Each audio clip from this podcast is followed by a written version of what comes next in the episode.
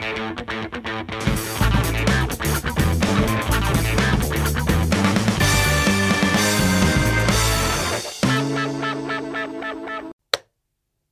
všetky hamburgerové deti. Dnes má robot také isté tričko ako minule. A ty tiež? Neznamená to, že sa nesprchujeme, ale proste, že máme strašne veľa tém. Že si neperieme.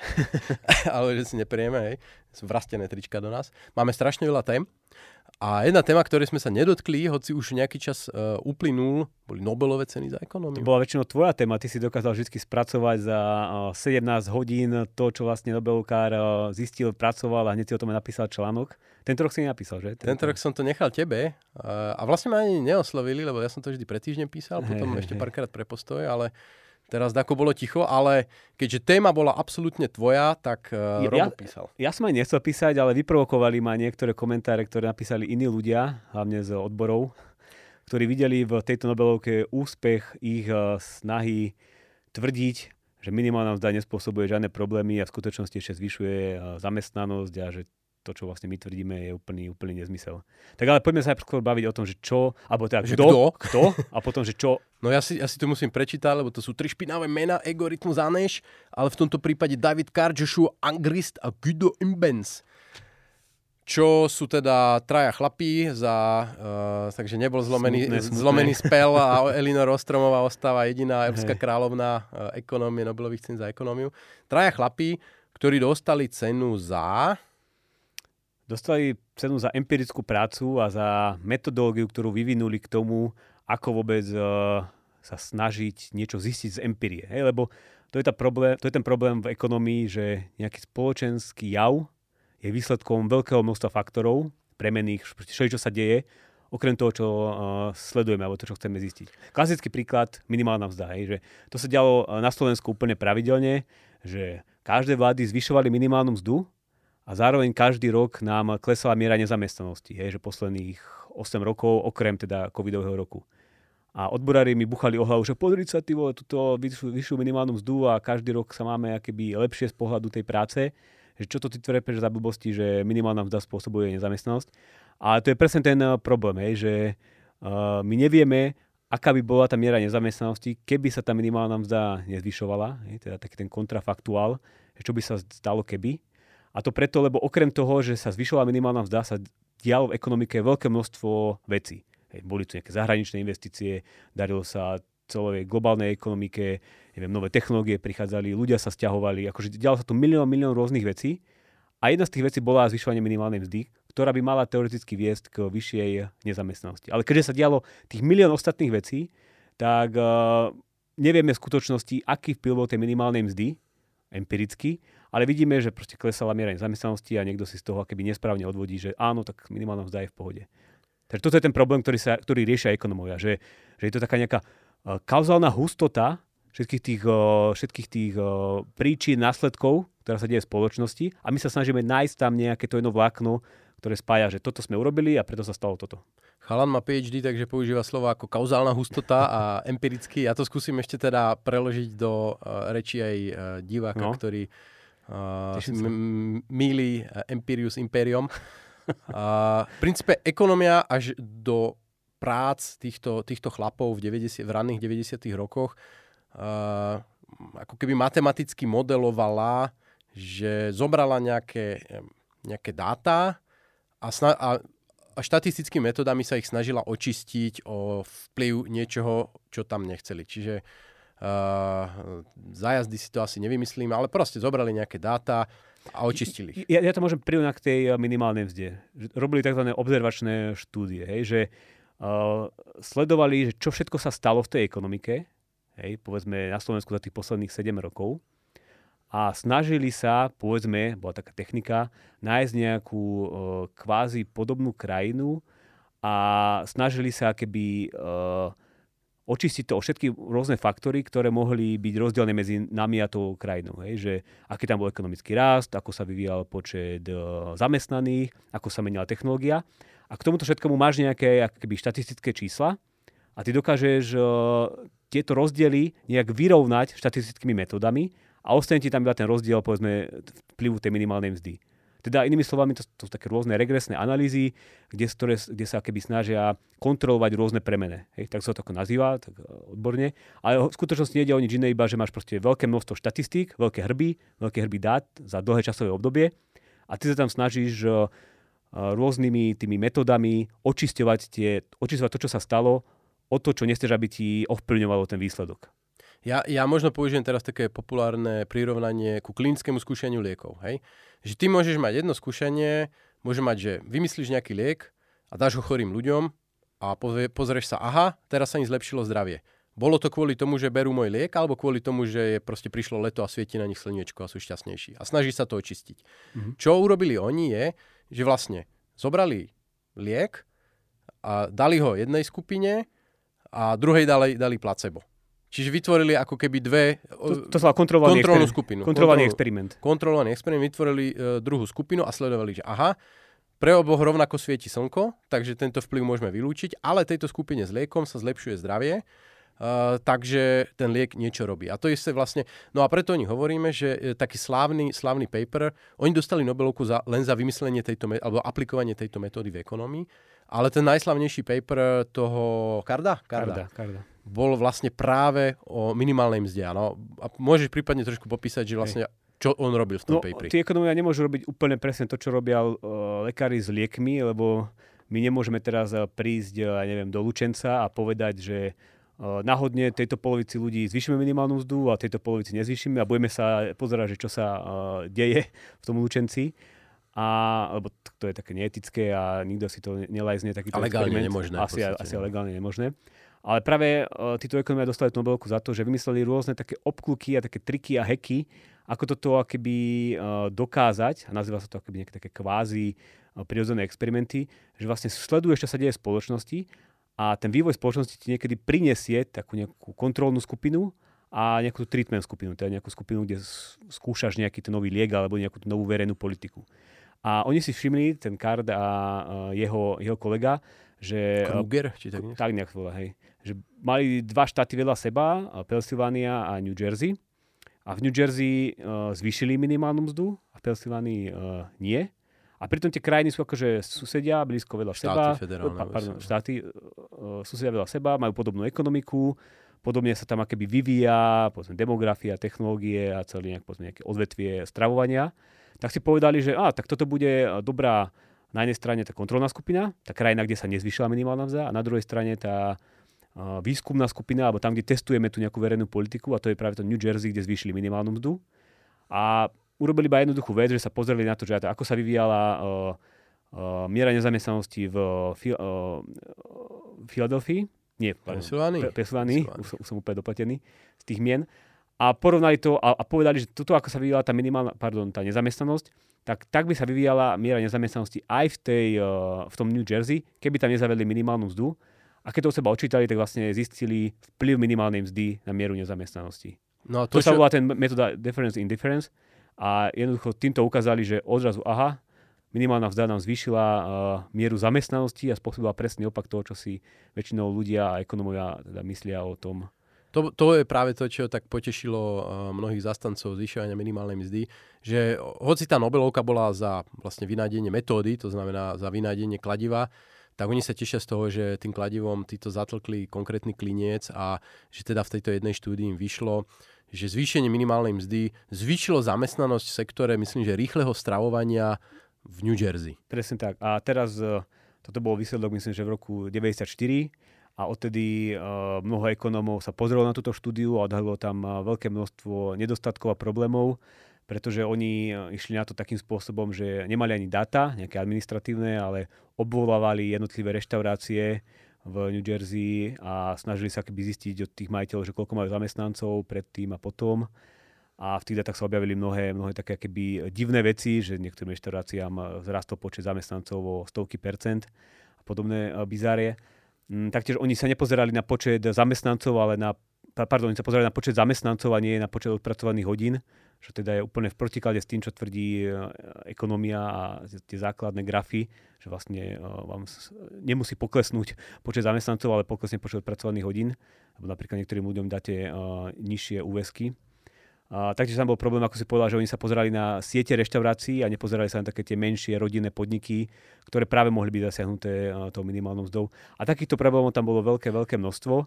A potom sa tie štúdie nejak replikovali už povedzme s lepšími administratívnymi dátami a objavili v zásade klasický uh, dopad minimálnej mzdy, teda že zvyšuje mieru nezamestnanosti.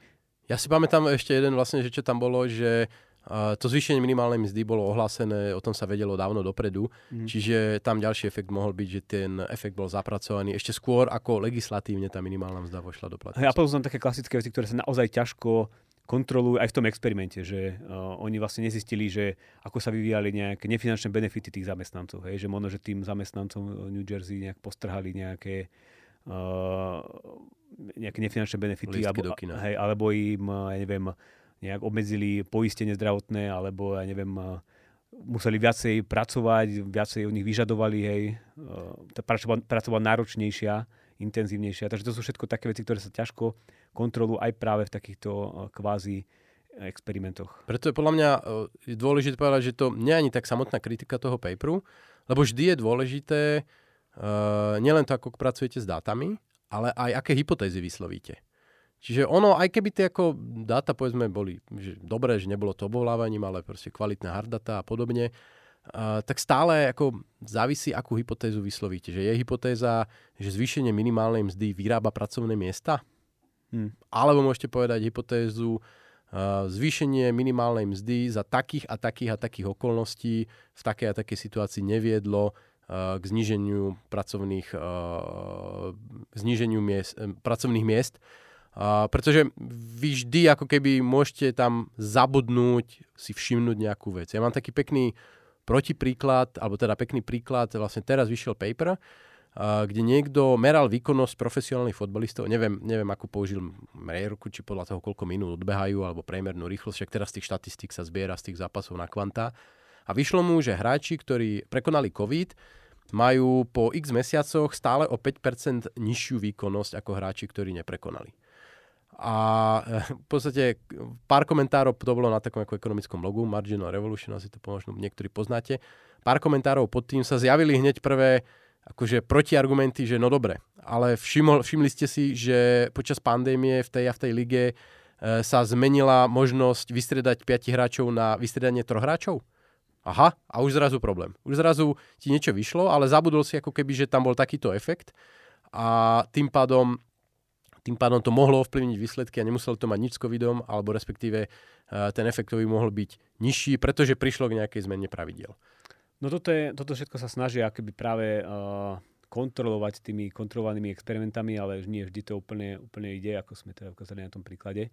Uh, ty, uh, ty si napísal samozrejme hneď komentár uh, proti komentáru na túto tému a okrem iného si tam spomínal, že existuje vlastne aj metaštúdia, ktorá, teda štúdia, ktorá sledovala štúdie o minimálnych mzdách. No, to som chcel vlastne dodať, že my tvrdíme, že táto štúdia Karda bola nejaká zlá, ale ono sa v skutočnosti objavilo množstvo ďalších štúdí, ktoré už boli povedzme lepšie pripravené, lepšie spracované a napriek tomu ukázali, že teda tá minimálna mzda z divných dôvodov buď nezvyšuje nezamestnanosť, alebo dokonca, že zvyšuje tú zamestnanosť.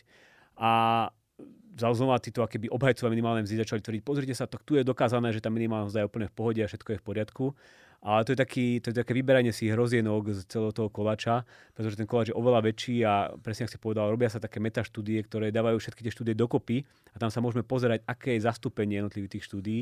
A jedna taká vyšla teraz v roku 2021 a ona tam ukazuje aj tak pekne graficky, to môžeme dať eh, link do, do popisku, uh, aby si mohli pozrieť eh, posluchači a, a, a diváci. Ona to pekne graficky ukazuje, že aký je ten podiel štúdií, ktoré hovoria o tom, že tá minimálna mzda áno má také tie klasické negatívne dopady, alebo potom sú také tie neortodoxné štúdie, ktoré prichádzajú k divokým uh, dopadom, že vlastne minimálna mzda ešte pomáha zamestnanosti.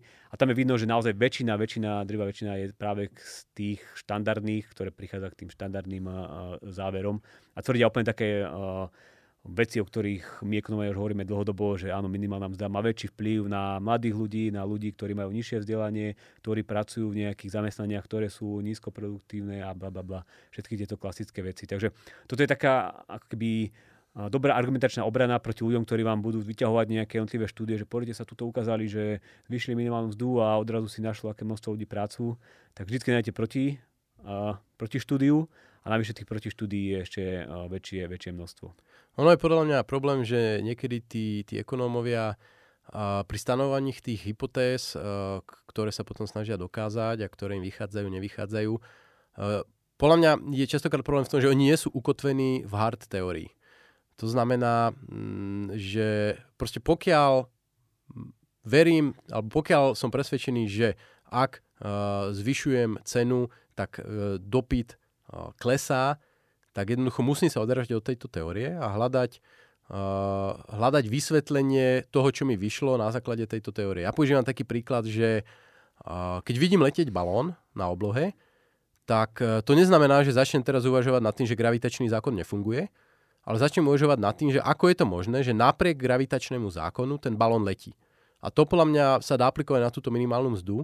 My vieme, že vidíme to praktickom živote, na to stačí otvoriť okno a pozrieť sa, že pokiaľ stúpajú ceny, klesá dopyt. To je, to je proste až na malé množstvo uh, výnimočných životných situácií proste toto platí. A pokiaľ ja zvyšujem minimálnu mzdu a neklesá mi dopyt, tak to neznamená, že ako toto pravidlo neplatí, ale znamená to, že sa tam deje niečo, čo spôsobuje, že v danej situácii pravi, toto pravidlo neplatí. Takisto ako pri tom balóne, že sa deje niečo, že tá gravitácia ho nestiahne na Zem. A oni akože ekonómovia majú nejakú takú teóriu, sa volá teória monopsonu, teda to je nejaký monopol na strane dopytu a to si môžete v zásade predstaviť takú tú uh, nejakú, nejaké údolie, kde je jeden jediný zamestnávateľ a je tam veľké množstvo zamestnancov on má teraz nejakú monopolnú sílu na strane dopytu, je, je ten monopson. A v takomto prípade naozaj keby teoreticky sa môže stať, že minimálna mzda, alebo raz minimálnej mzdy spôsobí naraz zamestnanosti. Takže keby on existuje nejaká teória, ktorá by to mala nejakým spôsobom vysvetliť, ale problém je taký, že uh, toto môže byť pravda akože v nejakej jednej doline, pri nejakej jednej fabrike, ale my keď zvyšujeme minimálnu mzdu plošne a celej krajine alebo v celom, celom štáte, tak v zásade vždy musíme trafiť aj veľké množstvo zamestnávateľov, ktorí nie sú tento jediný, uh, jediný výnim, jediná výnimka, kedy tá minimálna mzda môže mať pozitívny efekt, ale je tam veľké množstvo vždy zamestnávateľov, kde toto neplatí a kde je problém práve to, že budú musieť prepúšťať. Takže ono, keby nejaká teória existuje, ale a tí ľudia, ktorí veria, tak si myslia, že keby toto platí teraz pre celú ekonomiku a môžeme zvyšovať minimálnu mzdu. no to je práve úplne... ten problém, že sa nepozerajú z toho okna, pretože ako môže aplikovať monopson na uh, reštaurácie, čo proste ťažko si predstaviť konkurenčnejší uh, sektor, než sú proste reštaurácie, kde každý Joe si otvorí svoj, svoj diner, uh, kde predáva tú kávu, kávu z hrnca. Uh, čiže zase uh, možno je to problém, že tí ekonomovia sa nepozerajú z toho okna. Že oni, oni síce pracujú s empirickými údajmi, ale ako keby... O, o, ja mám ešte taký pekný príklad. Nedávno, nedávno pred nejakými 4 rokmi zvyšovali minimálnu mzdu v Sietli. Tam to zvyšovali až na 15 dolárov za hodinu, lebo tak je to bohatšie mesto. A tam tí politici boli takým nejakým spôsobom osvietení, že si povedali, no tak ideme zvyšovať minimálnu mzdu, robíme tu nejaký experiment, tak pozrieme ekonomov, nech sa nám na to pozrú, že aký to bude mať vplyv. Pozvali si nejakých uh, miestnych ekonomov z univerzity, tí to začali akéby vyhodnocovať spätne po nejakom roku, po dvoch a robili také akéby predanalýzy, nejaké uh, predbežné výsledky. A tam sa ukázalo, že tá minimálna mzda naozaj spôsobila uh, vážne negatívne dopady, že znížila počet odpracovaných hodín v tej ekonomike o nejakých 7-8% a potom to prerátali na jedného zamestnanca, že okolko mu to znížilo mzdu, to boli nejaké desiatky dolarov mesačne. Teda akoby ten rast minimálnej mzdy bol viac ako vykompenzovaný tým, že tu ľudia pracovali oveľa menej hodín do, do týždňa a do mesiaca, takže v skutočnosti boli všetci chudobnejší a keď toto videli tí politici, že čo sa stalo, tak ne, nevedeli, čo, čo robiť, čo robiť, tak ozvali sa ekonomom také druhej skupinke, ktorí fungujú na Berkeley a tam oni sú známi tým, že nachádzajú, že minimálna mzda má pozitívne dopady. Tak oni sa pozreli na, to, na ten Seattle a naozaj prišli na to, že tá minimálna mzda tam akoby nemala vážne negatívne dopady a že ten vplyv bol úplne, úplne nulový alebo zanedbateľný. Takže odrazu mali politici aj štúdiu, ktorá potvrdzovala to, čo chceli oni. A to je taká pekná ukážka toho, že keď chcete, tak proste dáte si vypracovať štúdiu, akú, akú potrebujete. Tak ono hlavne to vidíme na súdoch a hlavne teda tých amerických súdoch, že každá strana si dá svoj odborný posudok od psychologického cez medicínskeho až po dopravný a vždy to vyjde tak, aby to vyhovalo buď žalovanému alebo žalobcovi. Hey, a tu mám ešte také dobré, dobré prirovnanie, že prečo to je taký akoby problém v tej ekonomike alebo v tej spoločnosti sa nejak dopatrať toho, ako to, ako to je empiricky naozaj. Ja vždy hovorím, že predstavte si, že ja neviem, je leto, nejaký veľký bazén, kde je množstvo ľudí, skačú hore, vyliezajú na breh a proste je tam akéby množstvo detí a hrajú sa s nejakými hračkami. A teraz príde ekonóm, hodí do toho bazéna tehlu a chce teraz vyrátať, že či tá hodenie tehly zvyšilo hladinu alebo znížilo hladinu. A začne to rátať, začne tam nejak očisťovať tých ľudí, ktorí vyskakujú, očisťovať ľudí, ktorí skáču naspäť a všetky tie hračky, ktoré tam plávajú a ľudia tam možno, ešte aj niektorí močia, hej. A toto všetko akože vplýva na tú... Teraz hovorí Robo z vlastnej skúsenosti. to som teraz videl takú novú štatistiku, že koľko litrov močuje v priemernom bazéne. Takže bolo nejakých 72 litrov. Ďalšie návršku o tom spravíme. Hej, hej. No ale pointa je taká, že toto je presne, ta, toto je presne ten akoby bordel, ten empirický bordel, ktorý, pre ktorým stoja ekonomovia, že tam sa deje veľké množstvo vecí v tej ekonomike oni sa to snažia očisťovať, ale veľmi ťažko je to keby očistiť správne a preto môžu akéby dva, dve skupiny ekonomov, ktoré sa pozrú na jeden bazén, prísť úplne opačným záverom. A to, čo si hovoril ty, Uh, že tak vieme, že keď je, uh, rastie cena, tak klesa dopyt. To je práve, tak, práve taký ten klasický uh, zákon, že keď hodím tehlu do vody, tak viem, že tá hladina stupne. Hej? To je akoby a priori dané.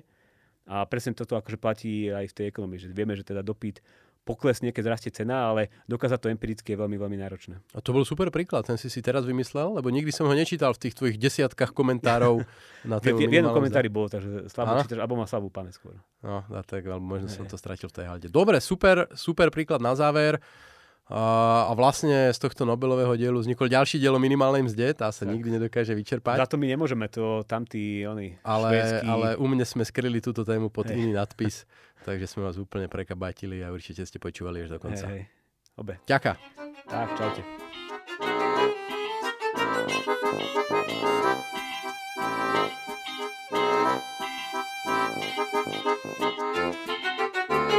you.